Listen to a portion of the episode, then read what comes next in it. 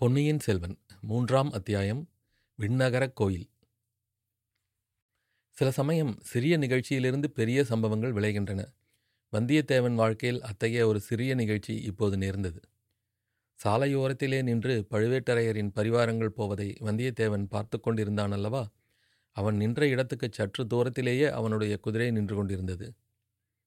பழுவேட்டரையரின் ஆட்களிலே கடைசியாகச் சென்ற சிலரின் பார்வை அக்குதிரை மீது சென்றது. அடே இந்த குருதையை பாரடா என்றான் ஒருவன். குருதை என்று சொல்லாதேடா குதிரை என்று சொல் என்றான் இன்னொருவன். உங்கள் இலக்கோண ஆராய்ச்சி இருக்கட்டும் முதலில் அது குருதையா அல்லது கழுதையா என்று தெரிந்து கொள்ளுங்கள் என்றான் இன்னொரு வேடிக்கை பிரியன். அதையும் பார்த்து விடலாமா என்று சொல்லிக்கொண்டு அந்த ஆட்களில் ஒருவன் குதிரையை அணுகி வந்தான். அதன் மேல் தாவி ஏற முயன்றான். ஏறப் பார்க்கிறவன் தன் எஜமானன் அல்ல என்பதை அந்த அறிவுக்கூர்மையுள்ள குதிரை தெரிந்து கொண்டது அந்த வேற்று மனிதனை ஏற்றிக்கொள்ள மாட்டேன் என்று முரண்டு பிடித்தது. இது பொல்லாத குதிரையடா. இதன் பேரில் நான் ஏறக்கூடாதாம். பரம்பரையான அரச குலத்தவன்தான் இதன் மேல் ஏறலாமாம்.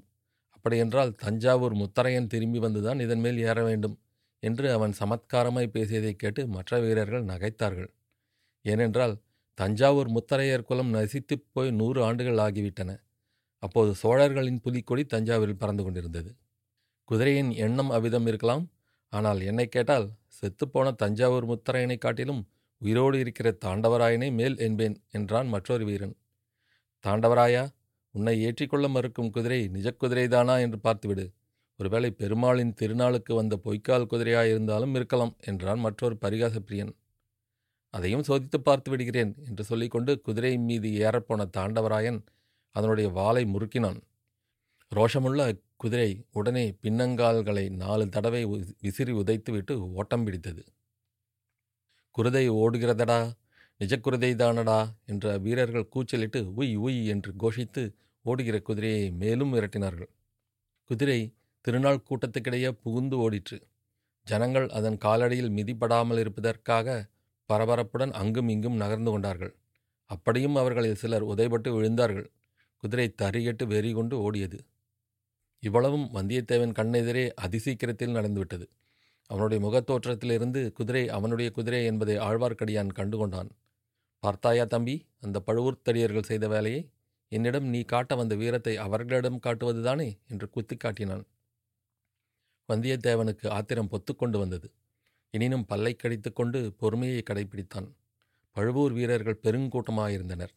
அவ்வளவு பேருடன் ஒரே சமயத்தில் சண்டைக்கு போவதில் பொருள் இல்லை. அவர்கள் இவனுடன் சண்டை போடுவதற்காக காத்திருக்கவும் இல்லை. குதிரை ஓடியதை பார்த்து சிரித்துவிட்டு அவர்கள் மேலே நடந்தார்கள். குதிரை போன திசையை நோக்கி வந்தியத்தேவன் சென்றான். அது கொஞ்ச தூரம் ஓடிவிட்டு தானாகவே நின்றுவிடும் என்று அவனுக்கு தெரியும்.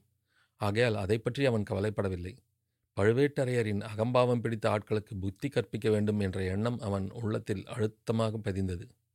புளியந்தோப்புக்கு அப்பால் ஜனசஞ்சாரமில்லாத இடத்தில் குதிரை சோகமே வடிவாக நின்று கொண்டிருந்தது. வந்தியத்தேவன் அதன் அருகில் சென்றதும் குதிரை கனைத்தது.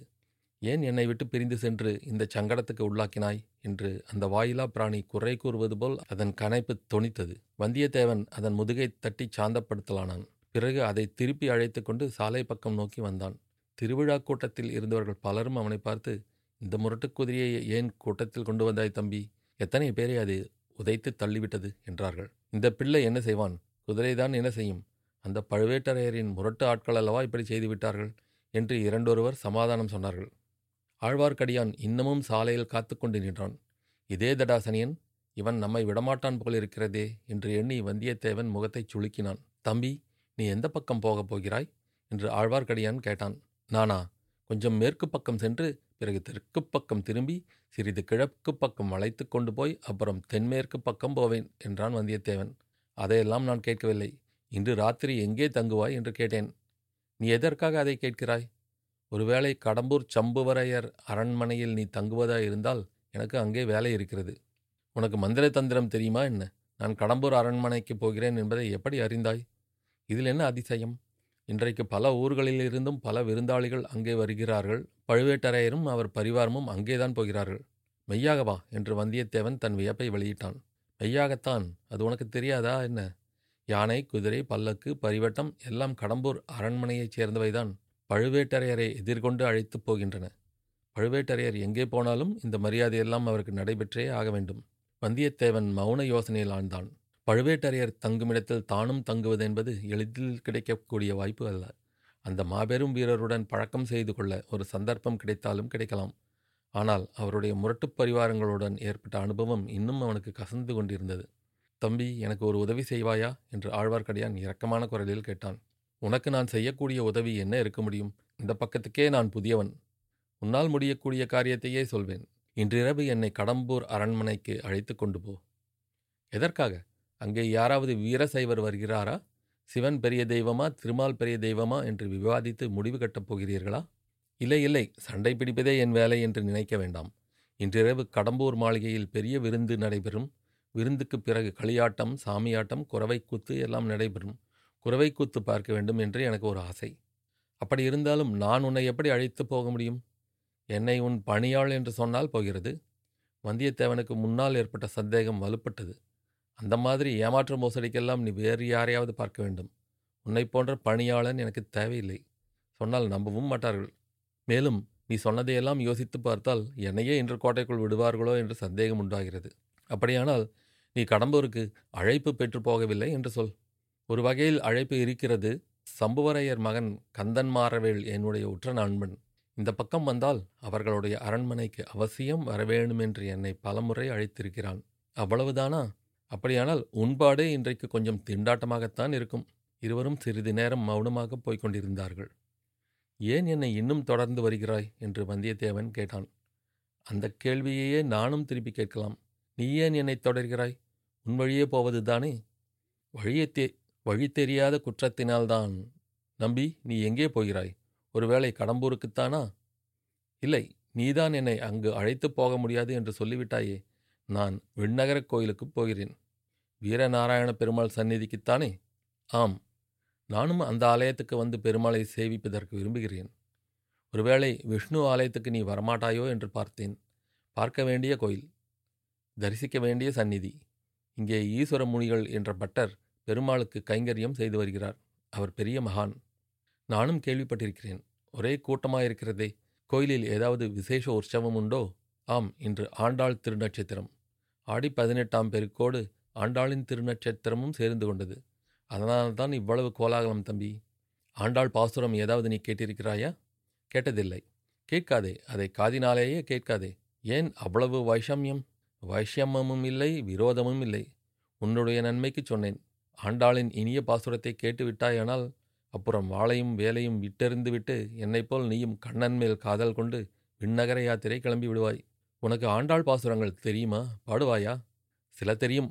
வேதம் தமிழ் செய்த நம்மாழ்வார் பாசுரங்களில் சில தெரியும். பெருமாள் சந்நிதியில் பாடப்போகிறேன் வேணுமானால் கேட்டுக்கொள். இதோ கோவிலும் வந்துவிட்டது. இதற்குள் உண்மையிலேயே வீரநாராயண பெருமாள் கோயிலை அவர்கள் நெருங்கி வந்துவிட்டார்கள் விஜயாலய சோழனின் பேரான முதற் பராந்தக சோழன் மதுரையும் ஈழமும் கொண்ட கோப்பரகேசரி என்ற பட்டம் பெற்றவன். சோழ பேரரசுக்கு அஸ்திவாரம் அமைத்தவன் அவனே. தில்லை சிற்றம்பலத்துக்கு அவன் பொன் கூரை வைந்து சரித்திர புகழ் பெற்றவன். சோழசிகாமணி சூரசிகாமணி முதலிய பல விருது பெயர்களோடு வீரநாராயணன் என்னும் சிறப்பு பெயரையும் அவன் கொண்டிருந்தான். பராந்தகனுடைய காலத்தில் வடக்கே இரட்டை மண்டலத்து ராஷ்டிரகூட மன்னர்கள் வலிமை பெற்று விளங்கினார்கள். மானிய கேடத்திலிருந்து அவர்கள் படையெடுத்து வரக்கூடும் என்று பராந்தகன் எதிர்பார்த்தான். எனவே தனது முதற் புதல்வனாகிய இளவரசன் ராஜாதித்தனை ஒரு பெரிய சைன்யத்துடன் திருமுனைப்பாடி நாட்டில் இருக்கச் செய்தான். அந்த சைன்யத்தைச் சேர்ந்த லட்சக்கணக்கான வீரர்கள் வேலையின்றி சும்மா இருக்க நேர்ந்த காலத்தில் ராஜாதித்தன் ஒரு யோசனை செய்தான்.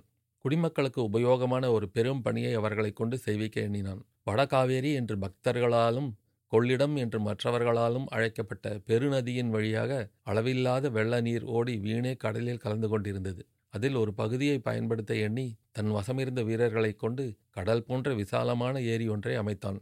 அதை தன் அருமை தந்தையின் பெயரால் வீரநாராயண ஏரி என்று அழைத்தான். அதன் கரையில் வீரநாராயணபுரத்தை ஏற்படுத்தி அதில் ஒரு விண்ணகரையும் எடுத்தான். விஷ்ணு கிரகம் என்பது அந்நாளில் விண்ணகரம் என்று தமிழாக்கப்பட்டு வழங்கிற்று. ஸ்ரீமத் நாராயணமூர்த்தி நீரில் பள்ளி கொண்டு நீர்மயமாக இருப்பவர் அல்லவா? எனவே ஏரிகளை காத்தருளுவதற்காக ஏரிக்கரையையொட்டி ஸ்ரீ நாராயணமூர்த்தி கோயில் எடுப்பது அக்காலத்து வழக்கம். அதன்படி வீரநாராயணபுர விண்ணகரத்தில் வீரநாராயண பெருமாளை கோயில் கொண்டு எழுந்தருளச் செய்தான். அத்தகைய பெருமாளின் கோயிலுக்குத்தான் இப்போது வந்தியத்தேவனும் ஆழ்வார்க்கடியானும் சென்றார்கள். சந்நிதிக்கு வந்து நின்றதும் ஆழ்வார்க்கடியான் பாட ஆரம்பித்தான்.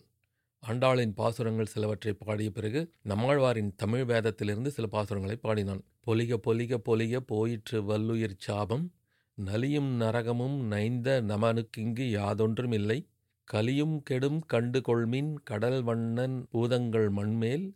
மலியப் புகுந்து இசைப்பாடி ஆடி உழித்தர கண்டோம். கண்டோம் கண்டோம் கண்டோம் கண்ணுக்கிளியென கண்டோம்.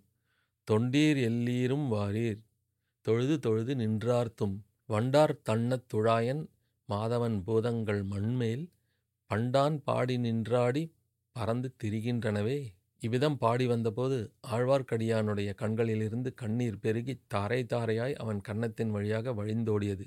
வந்தியத்தேவன் அப்பாடல்களை கவனமாகவே கேட்டு வந்தான். அவனுக்கு கண்ணீர் வராவிட்டாலும் உள்ளம் கசிந்துருகியது. ஆழ்வார்க்கடியானை பற்றி அவன் முன்னர் கொண்டிருந்த கருத்தும் மாறியது. இவன் பரம பக்தன் என்று எண்ணிக்கொண்டான். வந்தியத்தேவனைப் போலவே கவனமாக அப்பாசுரங்களை இன்னும் சிலரும் கேட்டார்கள். கோவில் முதலிமார்கள் கேட்டார்கள். அர்ச்சகர் ஈசுவரப்பட்டரும் கண்ணில் நீர்மல்கி நின்று கேட்டார். அவருக்கு அருகில் நின்று கொண்டு அவருடைய இளம் புதல்வன் பால் மணம் மாறா பாலகன் ஒருவன் கேட்டிருந்தான். ஆழ்வார்க்கடியான் பத்து பாசுரங்களை பாடிவிட்டு கலிவயல் தென்னன் குறுக்கூர்காரி மாறன் சடகோபன் ஒலிபுகழ் ஆயிரத்து இப்பத்து உள்ளத்தை மாசருக்குமே என்று பாசுரத்தை முடித்தான். கேட்டிருந்த பட்டரின் குமாரனாகிய பாலகன் தன் தந்தையிடம் ஏதோ கூறினான். அவர் மல்கிய கண்ணீரை துடைத்து கொண்டு ஐயா குருகூர் சடகோபர் என்னும் நம்மாழ்வார் மொத்தம் ஆயிரம் பாடல்கள் பாடியிருப்பதாக தெரிகிறதே அவ்வளவும் உமக்கு தெரியுமா? என்று கேட்டார். அடியேன் அவ்வளவு பாக்கியம் செய்யவில்லை. சில பத்துக்கள் தான் எனக்கு தெரியும் என்றான் ஆழ்வார்க்கடியான். தெரிந்த வரையில் இந்த பிள்ளைக்கு சொல்லிக் கொடுக்க வேண்டும் என்றார் ஈஸ்வரமுனிகள். பின்னால் இந்த ஊர் பல பெருமைகளை அடையப் போகிறது. பால்வடியும் முகத்தில் தேஜஸ் பொலிய நின்று நம்மாழ்வார் பாசுரங்களை கேட்ட பாலகன் வளர்ந்து நாதமுனிகள் என்ற திருநாமத்துடன் வைஷ்ணவ ஆச்சாரிய பரம்பரையில் முதலாவது ஆச்சாரியார் ஆகப் போகிறார்.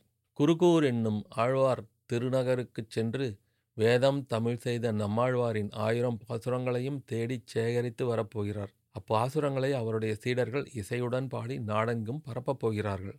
நாதமுனிகளின் பேரராக அவதரிக்கப் போகும் ஆளவந்தார் பல அற்புதங்களைச் செய்தருளப் போகிறார். இந்த இருவரும் அவதரித்த க்ஷேத்திரத்தை தரிசிக்க உடையவராகிய ஸ்ரீராமானுஜரே ஒரு நாள் வரப்போகிறார். வரும்போது வீரநாராயண ஏரியையும் அதன் எழுபத்து நான்கு கணவாய்களையும் பார்த்து அதிசயிக்கப் போகிறார். ஏரி தண்ணீர் எழுபத்து நாலு கணவாய்களின் வழியாக பாய்ந்து மக்களை வாழ வைப்பது போலவே நாராயணனுடைய கருணை வெள்ளத்தை ஜீவகோடிகளுக்கு பாயச் செய்வதற்காக எழுபத்து நாலு ஆச்சாரிய பீடங்களை ஏற்படுத்த வேண்டும் என்று அம்மகானின் உள்ளத்தில் உதயமாகப் போகிறது. அதன்படியே எழுபத்து நாலு சிம்மாசனாதிபதிகள் என்ற பட்டத்துடன் வைஷ்ணவ ஆச்சாரிய புருஷர்கள் ஏற்படப் போகிறார்கள். இந்த மகத்தான நிகழ்ச்சிகளையெல்லாம் வைஷ்ணவ குரு பரம்பரை சரித்திரம் விவரமாகச் சொல்லட்டும் என்று விட்டுவிட்டு மறுபடியும் நாம் வந்தியத்தேவனை கவனிப்போம். பெருமாளை செய்வித்துவிட்டு ஆலயத்துக்கு வெளியில் வந்ததும் வந்தியத்தேவன் ஆழ்வார்க்கடியானை பார்த்து நம்பிகளே தாங்கள் இத்தகைய பரமபக்தர் என்றும் பண்டித சிகாமணி என்றும் எனக்கு தெரியாமல் போயிற்று. ஏதாவது அபசாரமாக நான் பேசியிருந்தால் மன்னிக்க வேண்டும் என்றான். மன்னித்து விடுகிறேன் தம்பி. ஆனால் இப்போது எனக்கு ஒரு உதவி செய்வாயா? சொல்லு. தாங்கள் கேட்கும் உதவி என்னால் முடியாது என்று தான் சொன்னேனே. நீங்களும் ஒப்புக்கொண்டீர்களே. இது வேறு விஷயம். ஒரு சிறிய சீட்டு கொடுக்கிறேன். கடம்பூர் அரண்மனையில் நீ தங்கினால் தக்க சமயம் பார்த்து ஒருவரிடம் அதை கொடுக்க வேண்டும். யாரிடம்? பழுவேட்டரையன் யானைக்கு பின்னால் மூடு பல்லக்கில் சென்றாலே அந்த பெண்மணியிடம். நம்பிகளே என்னை யார் என்று நினைத்தீர்கள்? இம்மாதிரி வேலைக்கெல்லாம் நான் தானா அகப்பட்டேன். தங்களைத் தவிர வேறு யாராவது இத்தகைய வார்த்தையை என்னிடம் சொல்லியிருந்தால் தம்பி படபடப்பு வேண்டாம். உன்னால் முடியாது என்றால் மகாராஜனாய் போய் வா. ஆனால் எனக்கு மட்டும் இந்த உதவி நீ செய்திருந்தால் ஏதாவது ஒரு சமயத்தில் உனக்கும் என் உதவி பயன்பட்டிருக்கும். பாதகமில்லை போய் வா. வந்தியத்தேவன் பிறகு அங்கே ஒரு கணம் கூட நிற்கவில்லை. குதிரை மீது தாவி ஏறி விரைவாக விட்டுக்கொண்டு கடம்பூரை நோக்கிச் சென்றான்.